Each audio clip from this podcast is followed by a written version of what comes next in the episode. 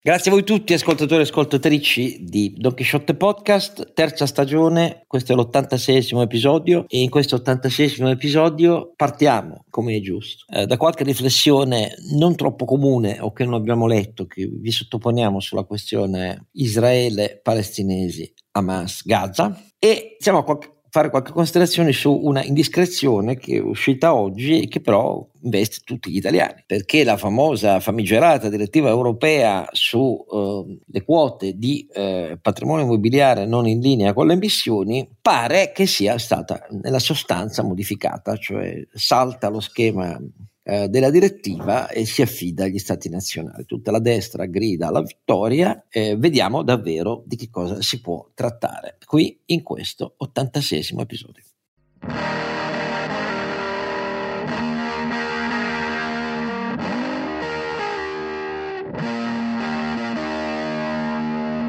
Don Chisciotte e Oscar Giannino e poi invece eh, Sancio Panza, chi è? Renato Cifarelli, pensa un po', quale sorpresa in questo 86esimo episodio che vi ricorda donchisciottepodcast.it, il sito dove potete trovare tutte le puntate. Sai che ci hanno scritto dicendo ci vorrebbe una Dulcinea che litighi eh, con voi tutti e tre. Eh, questo è un tema ragazzi, ci vuole una Dulcinea. È un vecchio tema eh, che sì. a noi sta peraltro a cuore, ci abbiamo fatto anche qualche tentativo, ma diciamo un po' per gli orari e un po' per altre e ragioni. Trovare delle dulcinee tradotto, trovare delle dulcinee disponibili come noi registrare a notte fonda, n- non ci siamo riusciti, diciamo la verità. Eh, non è che eh, siamo maschilisti, siamo maschilisti, no, nel senso che dice, ma allora ci dovrebbe essere e basta. E se avete segnalazioni di chi è disponibile a notte fonda a metterci due ore per, per lavorare, eh, fatecelo sapere che volete che vi dica io.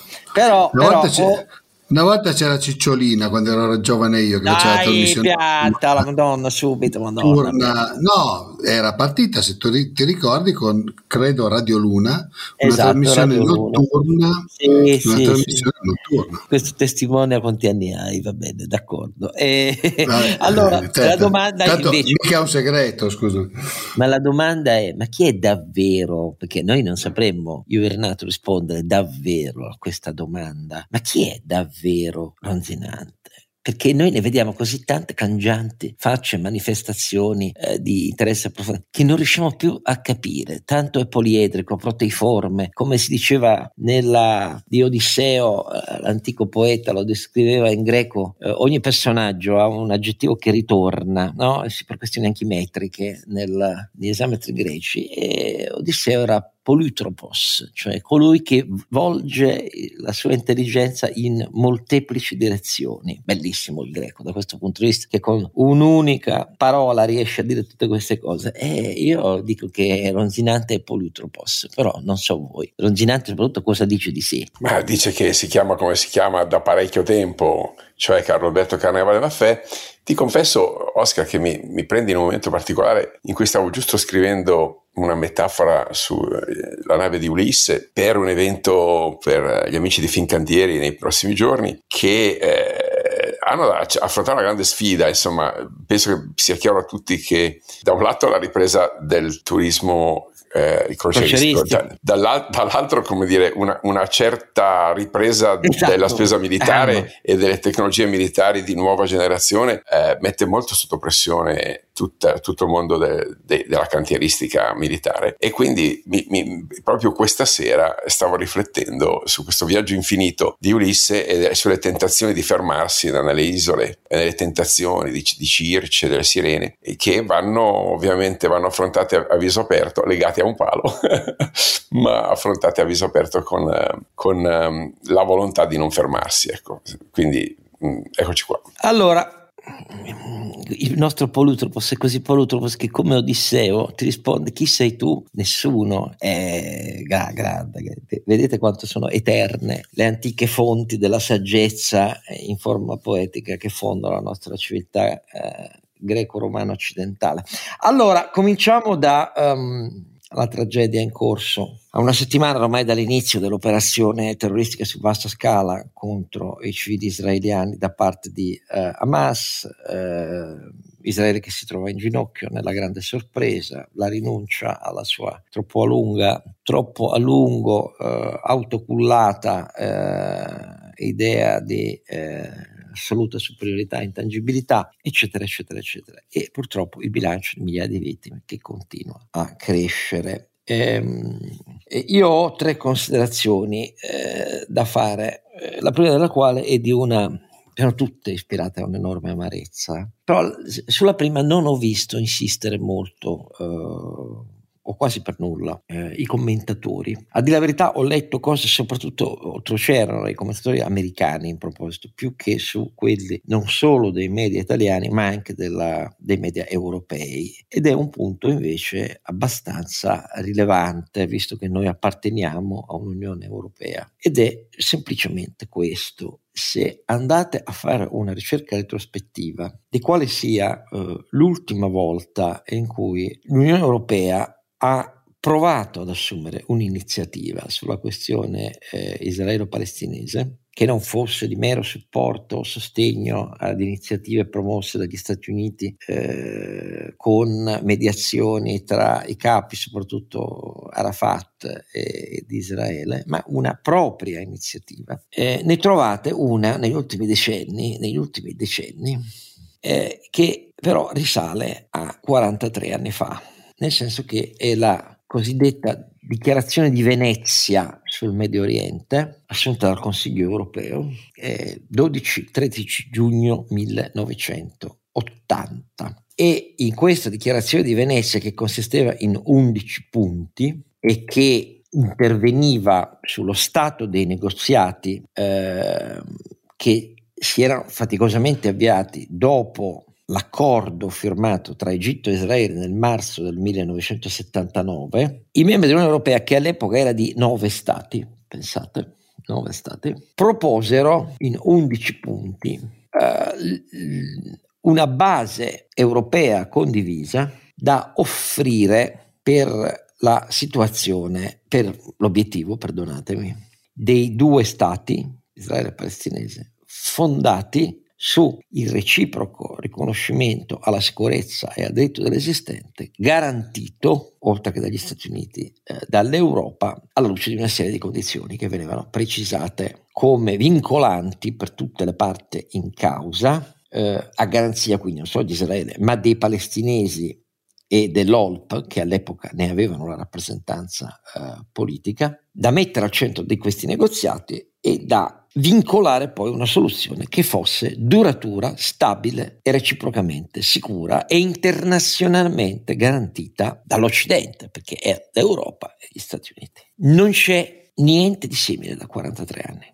Cioè l'Europa è rimasta a guardare, è rimasta a guardare naturalmente sì, gli aiuti umanitari, umanitari quello che volete, cioè, compresa la commedia dell'equivoco, cioè, eh, in quest'ultima settimana li sospendiamo, non li sospendiamo, no, non è vero che li sospendiamo, anzi li triplichiamo, eccetera, eccetera, eccetera. Stiamo parlando di aiuti umanitari a sostegno della popolazione palestinese, sì, però il problema è qui è un altro, è avere un approccio politico rispetto al fatto che da allora sistematicamente quella che si è riproposta è un incrudelimento del confronto terroristico militare. Allora, il fatto che l'Europa sia sprovvista di una propria visione e di una propria proposta e si sia autospogliata di un proprio ruolo, dà l'idea di quanto siamo lontani anni luce dalla consapevolezza di quelli che, a mio giudizio, dovrebbero essere i doveri dell'Unione Europea, la mancanza di una consapevolezza del fatto che eh, nascondersi dietro eh, una categoria esclusivamente umanitaria significa rinunciare a esercitare un qualunque ruolo in un concerto internazionale, non solitario, come ovvio, per la stabilizzazione di aree fondamentali a noi limitrofe, di aree fondamentali per la stabilità dell'intero mondo, di aree fondamentali per le nostre economie, visto che c'è una parte dell'Europa di cui l'Italia è parte fondamentale che si affaccia sul Mediterraneo. Eh, però questa è la prima considerazione che volevo fare. E, è molto amara, ma testimonia il fatto che prima di lanciarsi in grandi prediche a favore della trattativa, pace immediata, eccetera, eccetera, bisognerebbe avere una qualche idea concreta in che cosa possa consistere realmente una pace, in che cosa possa consistere davvero un concreto negoziato, in che cosa possa consistere l'individuazione degli interlocutori abilitati a questo negoziato, perché se non si hanno idee chiare su queste tre cose non si può offrire a gli ipotetici negoziatori un ruolo poi di garanzia internazionale all'eventuale soluzione da trattare, nella speranza di trovarne una alla fine che soddisfi in maniera minimalmente adeguata ambo le parti. E l'Europa è questa cosa qua. L'effetto di questa Europa sostanzialmente abdicataria, è quello di avere dato una mano potente che si aggiunge poi all'errore degli Stati Uniti, quello che volete, tutto quello che è successo dal 2003 in avanti ha complicato dannatamente le cose, eh? cioè, l'interventismo in Iraq, in Afghanistan, lo sappiamo benissimo, però l'Europa di sua ha deciso di tacere vent'anni prima, questo ha costruito una condizione internazionale che alla fine ha agevolato l'impossessamento della questione palestinese da parte di potenze autoritarie spietate nell'area medio orientale che hanno come unico interesse quello dell'affermazione a qualunque costo umano del proprio ruolo geopolitico e quindi sto parlando dell'Iran, sto parlando della Siria come evidente e sto parlando anche del rafforzamento che comunque Mosca intervenendo pesantemente nella questione siriana a favore di dello sterminatore del suo popolo Assad ha messo stivali sul campo, basi aeree sul campo e basi navali nel Mediterraneo sul campo per avere un ruolo di un peso che non aveva mai avuto nei decenni della guerra fredda nella questione medio orientale. E dall'altra parte ha consentito, agevolato il fatto che la rappresentanza palestinese, che all'epoca era solidamente nelle mani dell'Olpe di Fatah, eh, che ha innervato poi l'esperimento eh, e la realtà dell'autorità eh, nazionale palestinese, fosse abbattuto dalla violenza dei terroristi e fosse quindi sostituito da mm, Hamas che prende il potere con un golpe militare in cui assassina per strada i membri di Fatah poco dopo che nel 2005 Sharon, capo del Likud e del governo di Israele, convinto che dalla striscia di Gaza solo un governo di destra possa ritirarsi e ridarla ai palestinesi, perché la sinistra non può farlo, perché se lo fa viene immediatamente buttata via da un governo di destra che vince le elezioni contrario. Per questo Sharon e gli va reso merito. Sharon, sì, quello che tiene un occhio chiuso sulle stragi in Libano di Sabra e Shatila, fatta dalle milizie cristiane contro i palestinesi, però lo stesso Sharon decide questo ritiro che ha come conseguenza il fatto che lui perde la leadership del Likud e praticamente finisce la sua vita politica. Però sapete che poi, grazie al golpe militare di Hamas, la rappresentanza palestinese finisce nelle mani di terroristi e terroristi che mirano alla distruzione dell'entità politica e statuale di Israele e allo sterminio degli ebrei. In Cisgiordania succede la stessa cosa, è della jihad islamica a, ad avere questa rappresentanza terroristica. Nel sud del Libano, grazie anche lì alla colpevolissima disattenzione dell'Occidente, di guerra civile in guerra civile tra le frazioni eh, libanese si passa prima a un ruolo del tutto improprio della Siria nella vita politica di, eh, del Libano e poi si passa alla rappresentanza nelle mani di Hezbollah, finanziata e iperarmata eh, da Teheran. Ecco, questo primo punto, mettiamocelo bene in testa, prima di predicare la pace noi abbiamo responsabilità terribili come europei su tutto questo processo che ha portato la questione a essere, secondo punto, oggi politicamente priva di interlocutori per una soluzione stabile, sicura e pacifica. Perché voglio dire questa seconda cosa? Perché per promuovere e predicare qualunque pace, io ve lo chiedo esplicitamente, cari ascoltatori, chi è l'interlocutore abilitato a nome dei palestinesi? Oggi non c'è più una leadership laica come quella per decenni eh, di Fatah, di Arafat e così via, abbeverata sì, eh, nella cultura marxista occidentale, eccetera, eccetera. No, n- non c'è niente di tutto questo. Ci sono tre espressioni di terrorismo che vuole, mira esplicitamente, statutariamente, ed è per questo finanziato da potenze autocratiche, all'annullamento, all'annichimento di Israele come Stato e del suo popolo. Questi sono, secondo voi e secondo chi lo propone in Europa, gli interlocutori di una trattativa? La mia risposta è che mi sembra del tutto impossibile. Io posso venire incontro agli sforzi di pace di chiunque, però non riesco a capire come si possa fare una trattativa con chi ti vuole uccidere. E proprio manca una condizione logica per farla. Questo non significa negare importanza a come i palestinesi vivono bestialmente nella striscia di Gaza, che però non è da liberare dall'occupazione Israele. Israele ne ha fatto a meno e gli israeliani dopo tanti anni pensano, ecco lì ce ne siamo andati, che cosa abbiamo ottenuto in cambio? Questo. Mettetevi nei panni dei cittadini e direttori israeliani, vedrete che questo è un argomento di una certa forza. Ma non giustifico neanche questo, dico chi è l'interlocutore dei tanti predicatori quotidiani sui media europei del processo di pace? Per me, ve lo dico sinceramente, non c'è e vado al terzo punto, perché la risposta a questa domanda, perseguita negli ultimi decenni fino alla strada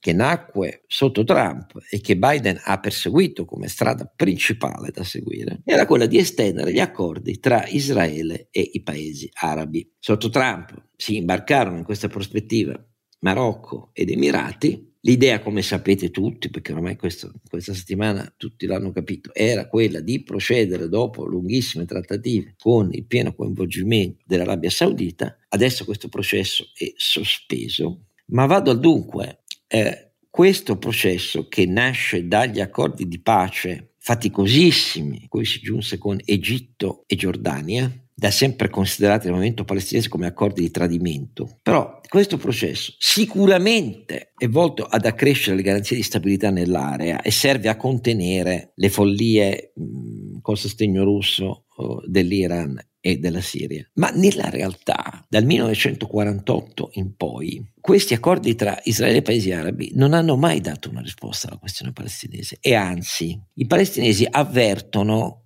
con profondo fastidio l'idea che invece di dare una risposta al proprio problema di nazione identità, si creda di raggirarlo con accordi con governi che non solo li rappresentano, ma che non li hanno mai voluti. Perché la realtà vera è questa. I paesi arabi non sono solo all'origine del problema la guerra del 48, scatenata contro la risoluzione delle Nazioni Unite e il fatto poi di dire statevene là perché voi non vi prendiamo ai profughi palestinesi, sono nel minimo numero. Quando dopo la guerra dei sei giorni e quindi l'occupazione delle terre da parte di Israele, hm, quando dopo la guerra dei sei giorni L'OLP tenta di trasferirsi in Giordania e in poche settimane, in pochissimi mesi si capisce che l'idea è proprio quella di dire al sovrano Hashemita all'epoca Re Hussein, senti levati di mezzo, questa è roba nostra. Di fronte a questo tentativo di fare della rappresentanza dei tantissimi profughi palestinesi in Giordania uno Stato nello Stato e poi anzi una scalata allo Stato, Re Hussein non ha molti dubbi, cioè scatena due divisioni della propria guardia reale e prende a cannonate i palestinesi e ne ammazza più di 5.000. Di qui la nascita all'interno poi dell'OLP della prima fazione che abbraccia il terrorismo esplicitamente internazionale, quello che si chiamerà non a caso settembre nero, perché questa cosa capita nel settembre del 1970 e settembre nero verrà poi scavalcato da fasce eh, che dall'OLP escono sempre più predicando la via del terrorismo internazionale, i dirottamenti, gli attentati e così via, come il Fronte Popolare della Libertà della, della Palestina di Giorgio Bush, e questi diventano proprio volte interlocutori di paesi arabi che vogliono cavalcare la via del terrorismo contro l'Occidente, come fece la Libia di Gheddafi. Noi ne sappiamo qualcosa per, per alcune di queste vicende, tipo Ustica, Bologna e così via, le nostre stragi, entrano in questa serie di cose internazionali, che noi avevamo un patto segreto come Italia con queste fazioni palestinesi, anche quello le più estremiste. Bene, da allora poi la cosa è degenerata con la nascita di movimenti eh, sciiti o sunniti che tornano alla via radicale. Israele deve sparire, gli israeliani devono morire, se non se ne vanno. Benissimo. Allora, l'accordo con i paesi arabi, che cosa in concreto ha da proporre per una soluzione, tra virgolette, due popoli, due stati, una sola sicurezza, una sola garanzia internazionale? La mia opinione secca e brutale, visto che sono invecchiato con queste ferite che sanguinano di tante vittime,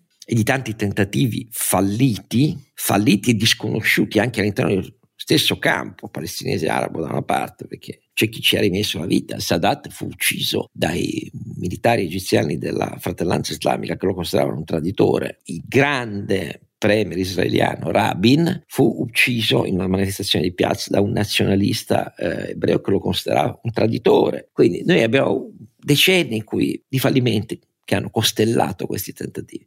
Però la mia opinione, fine di questo terzo punto, è che gli accordi con i paesi arabi non entrano nella questione, perché nessuno si vuole bruciare le mani con, con la faccenda palestinese. Allora, sintesi, l'Europa ha agevolato tutto questo, ha agevolata e se non ci battiamo il petto e capiamo che ca- è necessario un cambio di prospettiva e l'assunzione di responsabilità, di proposta e di intervento, intervento eh, la via americana è una via che di fronte al mondo arabo-palestinese mm, non garantisce nulla. Secondo punto, chi sono gli interlocutori della trattativa? I terroristi? No, questo bisogna dirlo chiaro. NO. E su questo io la chiarezza non la vedo da parte di tutti i predicatori di pace. Terzo, gli accordi con i paesi arabi sono utili per stabilizzare, ma fino a questo momento non hanno mai partorito una soluzione palestinese. E anzi, i palestinesi, anche quelli non impegnati nella militanza diretta, nei movimenti terroristi, la disconoscono come prospettiva, perché hanno interiorizzato il fatto che in definitiva ai regimi arabi la questione palestinese interessa solo come merce di scambio per la propria geopolitica, ma per il resto L'assunzione diretta di responsabilità economiche, finanziarie, politico-diplomatiche è tutt'altra questione e non ce l'hanno mai avuta da parte dei paesi arabi. Fine delle mie considerazioni e, e, lascio a voi anche qualche commento invece su quello che accade nel day by day, caro Alberto Renato. Ma Oscar, condivido la tua valutazione che non c'è una controparte, quindi non si può parlare di pace quando hai una, un'organizzazione terroristica dall'altra parte che ha giurato di distruggerti, non, non, c'è, una, non c'è, un interlocutore, quindi non c'è alternativa a Israele in questo momento che eh, di, di, fatto azzerare Hamas come, come, organizzazione terroristica, così come è stato fatto de facto, insomma, anche se, se sussiste è stato fatto con, con Al-Qaeda e con, con, eh, con, l'ISIS, che ripeto sussistono ma hanno perso notevolmente eh, capacità militari e, e dopodiché c'è un progetto per, per, Gaza che non può che essere eh, una, una, situazione in cui na- nasce una, una, di riferimento non legata all'estremismo islamico, eh, probabilmente separata da Israele da un, un'area cuscinetto che mi aspetto venga messa per qualche anno sotto eh, la sorveglianza dei caschi dell'ONU. Eh, e poi un progetto di sostenibilità economica. Quando sento la gente che parla di territori occupati, mi viene da sorridere, forse dire, non si rendono conto di come funziona l'economia in, quel, in quel, paese eh, che vive di fatto, il paese, in quel, territorio che vive di fatto di sussidi esteri, di trasferimenti in larga parte europei. Quindi l'Europa si, si lava la coscienza con, con, i soldi, anche in quel caso, caro Oscar ma che non ha mai potuto far nascere una vera e propria economia. Eh, I tentativi fatti prima sul turismo, poi sull'industria dell'intrattenimento, con water park, sono stati tutti in realtà poi distrutti. Eh, l'industria è molto limitata, l'agricoltura è limitata dallo spazio, se volete.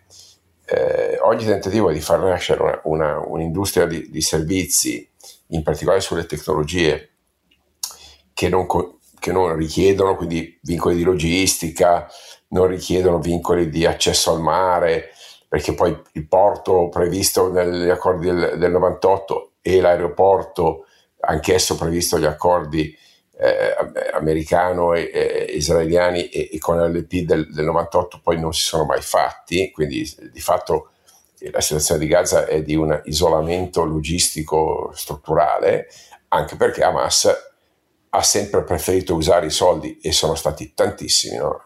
la grandissima parte del, dell'economia di Gaza, i numeri non sono facili da ricostruire eh, e, e, difficilmente sono separati da, dalla West Bank, quindi dalla Cisgiordania, ma stai parlando di massimamente di trasferimenti all'estero fate conto che i dati che, eh, sul, sul, sul, PIL parlano di un, uno sbilancio di quasi il 40% del PIL tra importazioni ed esportazioni, eh, quindi in, in negativo. No? Eh, quindi eh, di fatto no, non ha senso parlare di territori se non c'è una base economica sostenibile. Io penso che la pace si debba fondamentalmente basare sulla, sulla sostenibilità economica, industriale, di servizi di, una, di una, un'area, eh, altrimenti mh, si parla del nulla. No? eh, come, come, ti dicevo l'altra volta, eh, io ho partecipato a progetti tanti anni fa, in quella fascia, in, quella, in, quella, in quel periodo, prima dell'intifada del 2000, in cui c'erano spazi di collaborazione con l'autorità locale, poi dopo con l'arrivo di Hamas tutto questo è stato impossibile, eh, e c'erano progetti di, di eh, eh, diciamo, identificazione di un'area di sostenibilità economica sia della Cisgiordania che, del, che del, eh, della striscia di Gaza. Cisgiordania più facile perché la Cisgiordania ha istituzioni scolastiche di antica tradizione, ha accessi logistici più eh, strutturati, N- non è una striscia di deserto, ci sono un po' di agricoltura e un po' di industria. Il problema della striscia di Gaza è che è densissimamente popolata e ogni forma di infrastruttura di sostegno, telecomunicazioni, acqua, ehm, diciamo le utilities di base è sotto controllo di Hamas che eh, di fatto le usa un po' come arma di ricatto, no? per cui eh, voi a Gaza trovate ville sontuose, macchine ricchissime, sono di quelli che vivono delle inefficienze dello Stato e, e c'è un livello di corruzione scandaloso, veramente in, in, in, incomprensibile per gli occhi, per gli occhi di, noi, di, noi, occidentali. Ecco, io quando sento parlare di pace e, e non sento parlare di economia, di, di, modelli di sviluppo, di modelli di sostenibilità, mi viene da sorridere e, e, e da piangere avendoci provato a, a, lavorare qualche anno fa, quando era ancora possibile farlo.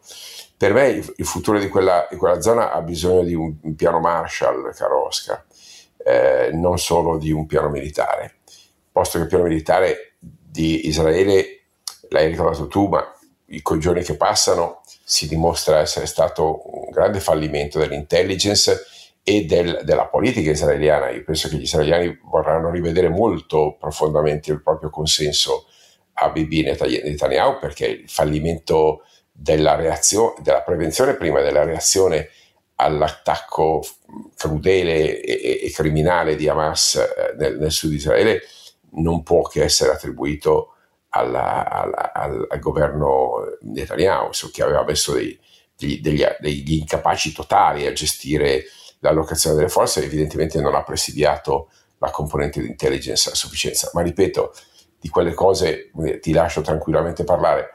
La componente economica che mi sta molto a cuore dice che trovare una soluzione di equilibrio per quella zona lì è possibile, perché non è vero che è impossibile, ci sono eh, le risorse, soprattutto una popolazione giovane, quindi eh, ci sarebbero spazi per fornire educazione e eh, infrastrutture in particolare, penso alla tecnologia, penso alle componenti digitali, penso a, a, un, a un'area di servizi che può, essere, può convivere sia pure eh, con, con, dei vincoli eh, in una zona con oggettivi e strutturali problemi di logistica. Ecco, tutto questo difficile ripensare a rilanciare il turismo dopo quello che sta succedendo, difficile ripensare a, a qualsiasi altra forma di ehm, modalità che possa attrarre beh, persone dal, dal, dall'estero, veramente è una terra di nessuno quella e lo sarà chissà per quanti anni, ma dare lavoro ai giovani palestinesi di Gaza e competere con l'attrattività del terrore, con la, il, il, radicalismo, competere in quella stessa fascia di età, Oscar, che era il progetto che avevo seguito io in quei me- periodi, cioè nell'età della, tra l'adolescenza e la, la, la gioventù e, la, e giovane, l'età adulta, quindi diciamo tra i, tra i 14 e i 30 anni, che sono quelli gli, gli ambiti di reclutamento del terrorismo, lì la modalità di offerta non poteva che essere all'epoca, nelle nostre analisi, quella di servizi di tecnologia che avrebbero messo in, in relazione e quindi avrebbero reso, come dire, employable, no? impiegabili questa grande fascia di giovani ehm, palestinesi anche in contesti di eh, aziende internazionali, non solo israeliane. Il tema appunto della Cisgiordania è che ci sono forti scambi commerciali e industriali, ma tendenzialmente con Israele. No? eh, cosa che rende il tutto politicamente connotato, con, con uh, risentimenti, con uh, divisioni. Se invece la Palestina sia, dovesse aprire, ovviamente un nuovo, dentro un nuovo governo, certamente non sotto Hamas, al resto del mondo, allora vedi che l'Europa avrebbe qualcosa da dire, ma, ma non offrendo, fammi dire, solidarietà sotto forma di sussidi, ma offrendo una finestra di opportunità dal punto di vista del, della saldatura economica. Io lo scenario di medio termine, diciamo, volendo essere ot- estremamente ottimista, lo vedo solo così.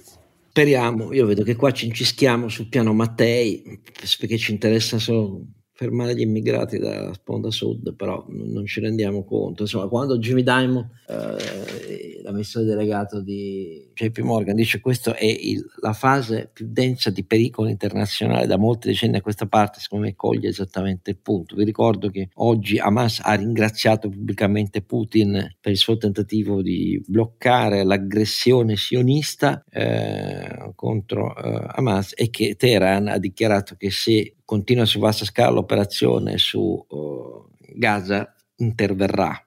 Ecco, e vi ricordo anche, l'avrete vista, le scene di terrore a Parigi per eh, la gente che scappava dal Louvre e da Versailles per gli allarmi bomba, ehm, le misure assunte dal governo francese contro le manifestazioni a, a favore eh, di Hamas della striscia di Gaza che testimoniano il terrore che eh, in quel paese vige, visto che poi si accoltellano e, gli insegnanti di liceo eh, da parte di eh, estremisti eh, jihadisti radicalizzati. Ecco, questa è la fotografia di come stiamo messi in Europa. Renato, che dici? Beh, eh, sapete che la mia parte è un po' meno militare perché non sono molto esperto di queste cose. Eh, certamente l'Europa sulla politica estera, con questa incapacità di, creare, di riuscire a costruire una voce sola, l'ha fatta in Israele, ma l'ha fatto secondo me in molti altri posti negli ultimi anni ed è diventato un nano, ne abbiamo parlato tante volte, è diventato un nano all'interno della contrattazione globale di qualsiasi evento. Ecco. Eh, quello che io vedo e che mi fa abbastanza, abbastanza paura è che non, non, c'è una chiarezza poi eh, molto spesso neppure dai, dai, governi e e ci sono manifestazioni eh, di parti non, eh, non del tutto irrilevanti delle popolazioni all'interno dei paesi. Cosa che mi fa chiedere cosa faranno poi i politici a fronte di tutta questa situazione quando si trovano a Bruxelles. Non dimentichiamoci che fra qualche mese abbiamo le elezioni e quindi vedremo come si esprimono i vari candidati su quella che è la situazione che sarà la situazione di allora quando arriveremo sotto elezioni. Ma io certo ho l'impressione è... sempre, guarda Renato, te lo dico, io ho semplicemente l'impressione che continueranno a considerare la cosa come se non ci riguardasse. Questo è quello che penso io. Nel senso sì, che ma sei lì. Il, il, no, no, non ho visto visioni da nessun governo europeo su questa vicenda qua da molti anni. Sì, ma quella, quella cosa lì cioè, non ci riguarda perché ci sembra che siano lontani, però vediamo ai confini di come il il non intervenire possa portare poi il, il dittatorello di, cu, di turno a invece a pensare che l'Europa sarà in belle, rimarrà lì a guardare, non succederà niente e loro possono fare quello che vogliono. Cioè, se quando si accendono, ne abbiamo già parlato anche l'ultima volta, non voglio neanche ripetermi, però quando si accendono così tanti focola, focolai in giro per il mondo, cioè, non è che puoi star lì a dire, vabbè, qualcuno ci penserà, perché poi se qual- qualcuno... No, ma vedi, non è qualcuno ci penserà, cioè l'idea di tenere sotto il tappeto per tu dici, manco, cioè, la, la questione la palestinese sotto il tappeto. Israele tanto ci pensa lei e, Beh, e la sì, questione sì. poi si esaurirà da sola. Certo ci saranno degli attentati, delle cose, dei morti, ma in definitiva che ci importa? Ecco, invece no, perché l'allineamento di potenza internazionale e terrorismo è veramente senza precedenti, eh? senza precedenti. Questo è, è, però al governo europeo questa roba sfugge. Comunque, d'accordo. Sì, sì. Allora, Io l'ho, l'ho, già visto, cioè, l'ho già detto l'altra volta, a me sinceramente è la cosa che spaventa di più, cioè, mm. il fatto che ma... Bene, allora passiamo invece a una cosa su cui immagino molti di voi domani leggeranno, quando leggeranno sui mm, molti media italiani domani mattina, che la battaglia è vinta, l'Europa è sconfitta. La direttiva che voleva dettarci i tempi per espropriarvi patrimonialmente del valore delle vostre case cari miei italiani, è caduta nella polvere sotto l'eroica resistenza dei paesi e delle associazioni di categoria della proprietà immobiliare che hanno detto famigerati lanzichenecchi, orrendi mangiarane francesi, non ci imporrete cosa fare delle nostre case. Ripartiamo. Carlo Alberto, tutti i tuoi discorsi sulle cose finiscono nella polvere, diciamo L'efficientamento energetico, ma no. Esatto, come ma no? Allora, eh, di, di, parliamo innanzitutto sì. di che si tratta, perché allora, Carlo Alberto, eh, sì. l'indiscrezione è che la direttiva europea è caduta nella polvere. Mm, è un'indiscrezione, c'è stato il trilogo in queste ultime ore tutto in realtà è rimandato, è rimandato, a dicembre, però sai Oscar è un po' cambiata l'aria a Bruxelles e a Strasburgo, soprattutto a Bruxelles direi, no? Eh, in merito al percorso green voluto un po' da Timmermans, che come sapete si è dimesso da commissario e è andato a competere nelle elezioni per, eh, nazionali e un po', un po', un po' diciamo, noi tutti siamo resi conto che la prima versione della transizione energetica disegnata dalla Commissione europea, dal Parlamento europeo qualche anno fa, qualche mese fa, era forse un po' troppo ambiziosa. Eh, lo, lo, si vede sia sul tema delle, delle automobili che, quelli che oggi su quello degli immobili. Ora, eh, recuperiamo i punti. La direttiva cosiddetta case green, no? che è la Energy Performance of Buildings Directive, prevedeva fondamentalmente che ci dovesse essere entro il 2050 una sostanziale convergenza verso l'impatto zero anche degli edifici, ma la parte più controversa è che da qui a 10 anni, quindi il 2030 per la classe E e 2033 per la classe D ci fosse di fatto un obbligo di eh, miglioramento dell'efficientamento energetico degli edifici, in particolare quelli nelle ultime due classi, quindi F e G, però insomma, siccome F e G in Italia contano circa 21 milioni di alloggi, non di mobili ma di alloggi, voi capite che eh, la cosa sarebbe stata veramente pesante, soprattutto comparata, come, come, come hai detto bene tu, no? con eh, i, i mangiarane francesi che invece già dal 1 gennaio 2023 hanno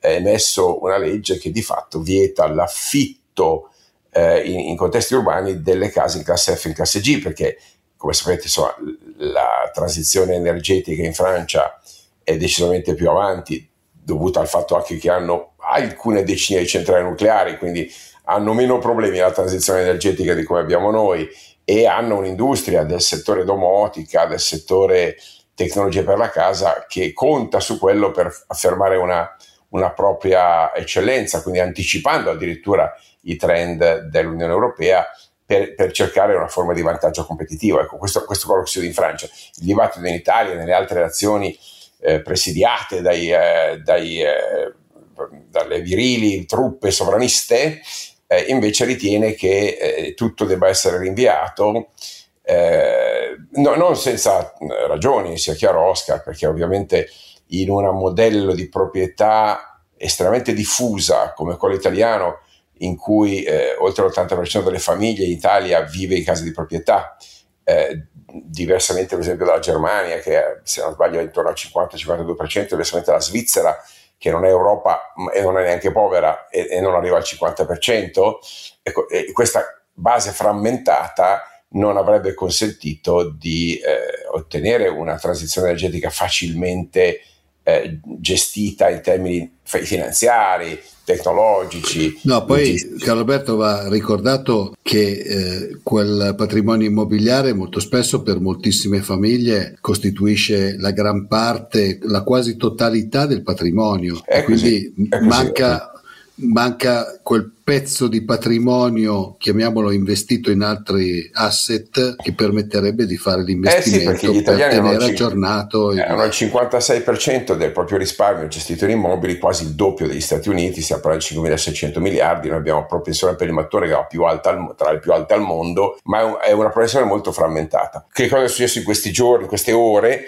Il trilogo, quindi eh, Commissione europea, Parlamento europeo e Consiglio europeo, quindi diciamo gli stati, eh, sembra abbiano trovato un'ipotesi di accordo di fatto diluitiva sotto il nome della flessibilità le due ipotesi quali sono? Quella di demandare agli stati la definizione del percorso per arrivare entro il 2050 a rispettare i target di riduzione del consumo di energia degli immobili, quindi fondamentalmente delegando agli stati la traiettoria invece che fissarla a livello centrale, sia pure con gli step che vi ho detto, no? 2030 eh, case in classe energetica E e 2033 case in classe energetica D.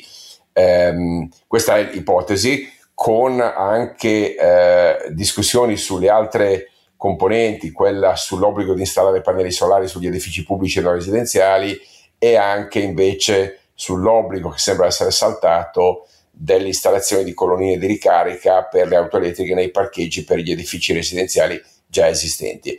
Tutto questo sembra si stia concentrando da, da una parte sulle case di nuova costruzione, quella parte lì invece è, è, è stata mantenuta, mentre per le case esistenti eh, si vuole cercare dire, una, una forma di, di, maggiore flessibilità, parlando per esempio del bilancio complessivo eh, di eh, carbon footprint, quindi di impatto, eh, di impatto carbonico del, degli immobili nel paese, invece che regolamentare ogni singola classe energetica di ogni singolo edificio. Questa cosa beh, ha un senso, fatemi dire, ingegneristico e fisico ovviamente, non è tanto il, ehm, l'intervento sui singoli, però come diceva un grande matematico del secolo scorso, Totò, è la somma che fa il totale, quindi alla fine cioè, se, se, fissiamo un obiettivo complessivo mettetela in qualche maniera, ma da qualche parte dovrà passare, visto che le case in classe ragazzi, energetica... Ragazzi, eh. siete diventati tutti e due ragionevoli cantori del fatto, guarda che i nostri ascoltatori se lo ricordano che noi abbiamo detto, testi alla mano,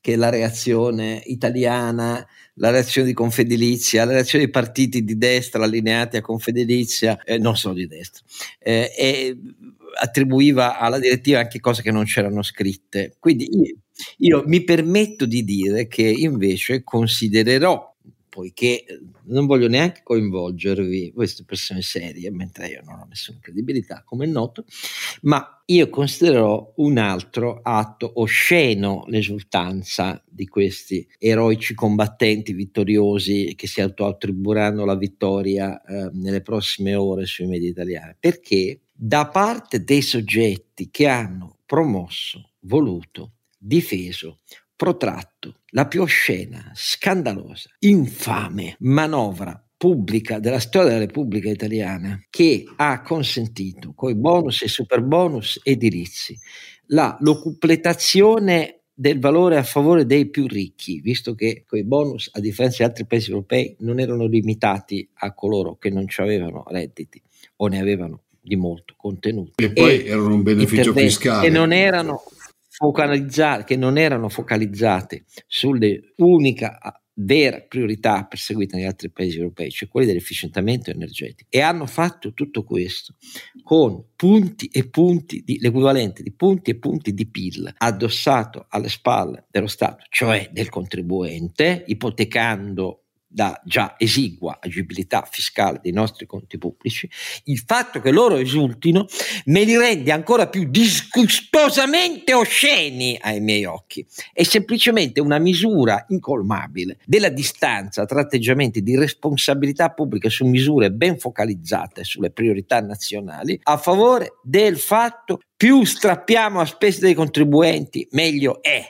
Allora, questi interlocutori, mi dispiace dire, si dipingano come eroici vittoriosi, non me ne frega un piffero. Ai miei occhi sono ancora più scandalosamente osceni, perché una pubblica assunzione delle responsabilità pesanti di, que- di di cui noi contribuenti pagheremo il conto e di cui pagherà il conto chi la sanità eccetera eccetera non avrà risorse per esigenze sociali nei prossimi anni a venire nei conti pubblici a cominciare da questa legge finanziaria sono essenzialmente dovuti a questo furto, rapina immonda che l'Italia nella sua vasta trasversalità politica e con il grande consenso di alcuni precisi soggetti di rappresentanza rappresentanza di interessi, ha perpetrato a danno della sostenibilità, della credibilità e della giustizia del nostro paese. Quindi possono risultare quanto vogliono, li aspetto quando diranno che naturalmente nella flessibilità nazionale c'è bisogno di altri mega incentivi dati a tutti eh, per iniziare a efficientare le classi di immobili più piccole. Altro che abbiamo vinto contro l'esproprio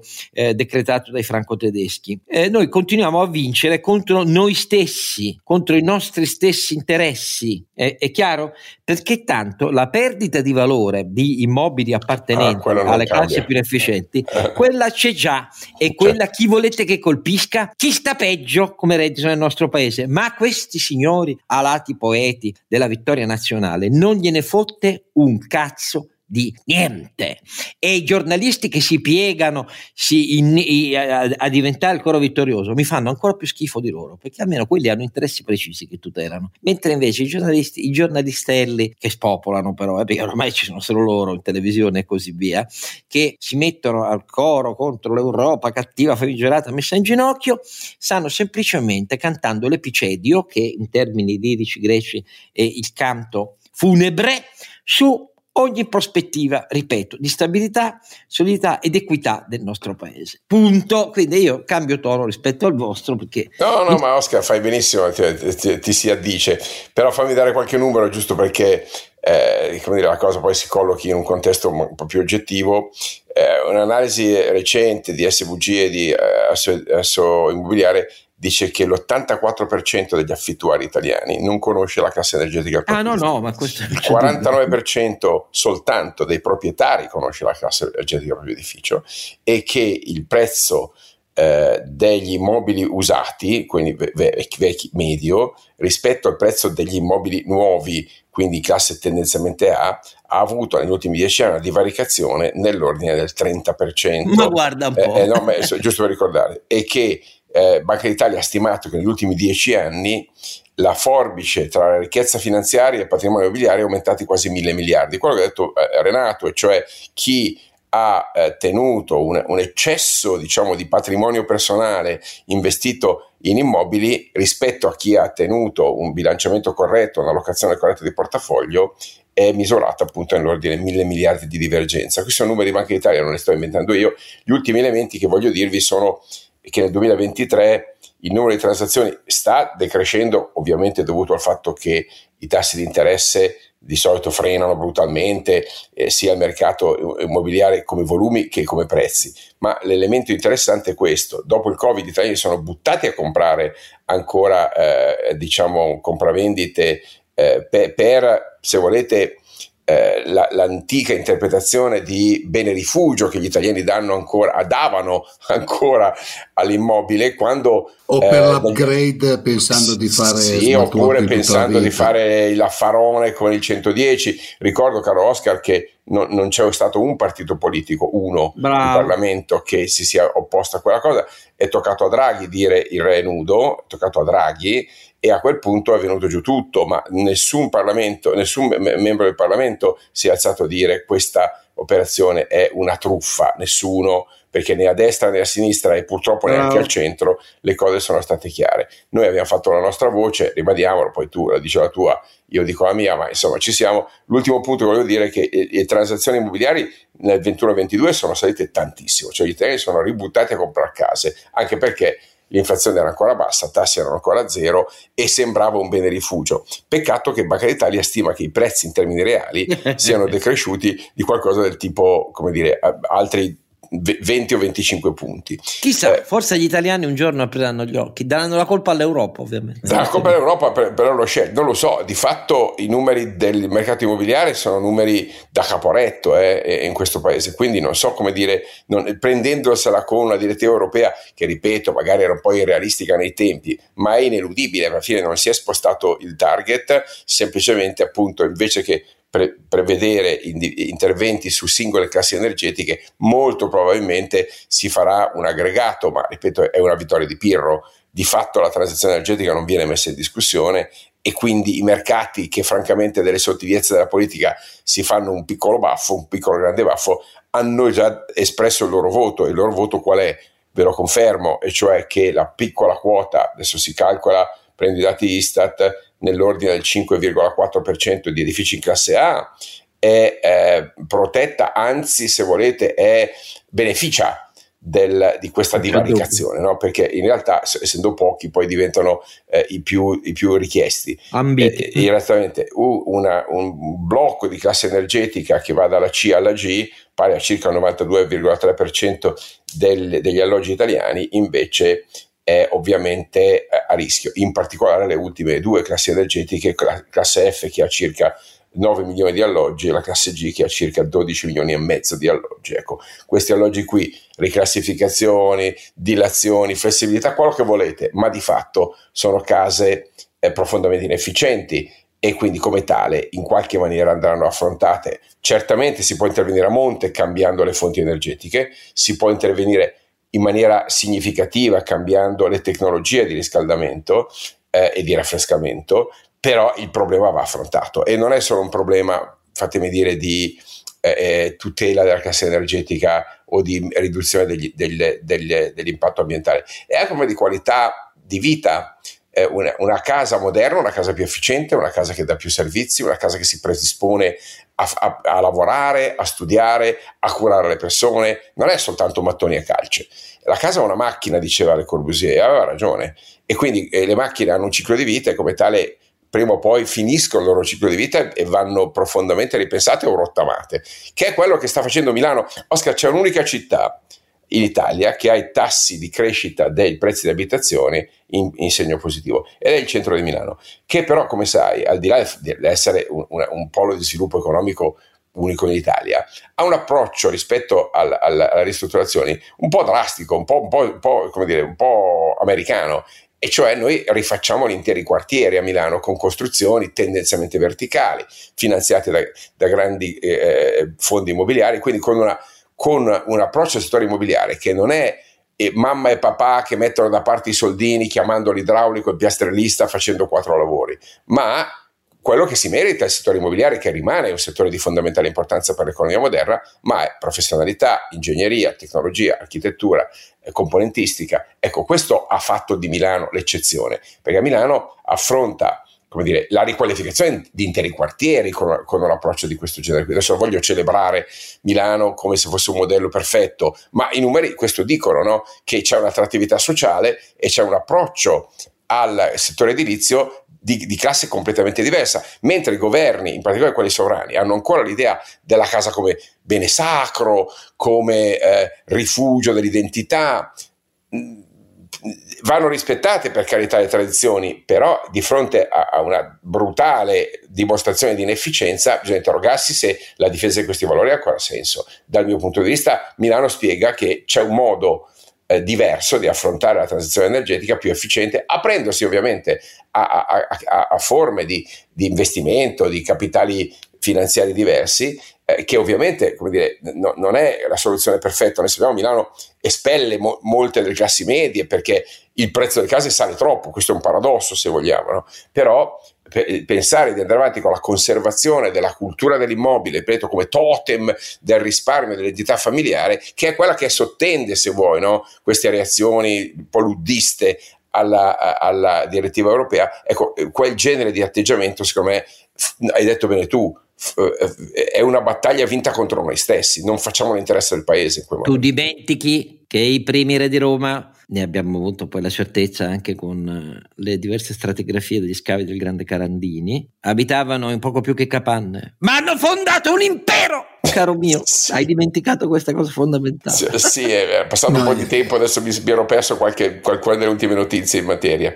Va bene, da, ne prendo, me lo segno, come diceva eh, Guarda che il tono, il tono, vedrai che sarà anche questo, però adesso vabbè, al di là del... No, nostro... io invece Oscar sono eh. più, sono terrorizzato da un'altra cosa. Allora, eh, lo Stato, che possiede una quantità di immobili notevole, non è in grado oggi di fare la manutenzione ordinaria esatto. degli immobili, cioè le case popolari, che sarebbero uno dei modi attraverso i quali lo Stato davvero può aiutare le persone in difficoltà sono non, nella maggior parte dei posti, cioè una cosa indecente, sia per come sono tenuti gli immobili, sia perché non fanno la manutenzione, sia per la quantità di immobili che non vengono mantenuti e non vengono messi a disposizione delle persone. Cioè, qualcuno mi dovrebbe spiegare con che soldi lo Stato metterà a posto immob- le case popolari, la- tralasciando il fatto di scuole, eh, eh, eccetera, eccetera. Perché, cioè, e così via. Cioè, qua, qua siamo a, a una situazione in cui veramente non so come faremo. Allora, detto questo, grazie come sempre ai miei due eh, fantastici, non comprimari, protagonisti. Io sono un umile servitore di tè e caffè al loro tavolo, intellettuale, ma grazie a voi tutti che continuate a seguirci e l'appuntamento a questo punto è all'87 episodio, sarà, speriamo, sulla legge di bilancio. Don Chisciotte è un podcast autoprodotto da Oscar Giannino, Carlo Alberto Carnevale Maffè e Renato Cifarelli in collaborazione con mdeaudio.com. Per la pubblicità scrivete a info at donchisciottepodcast.it. La sigla e le musiche originali sono incise dalla famiglia Bonfiglio, l'autore è Michele Novaro. La copertina è di Simone Angelo Ferri e non ci sono autori perché andiamo rigorosamente a braccio, mentre le uscite sono regolari nella loro irregolarità.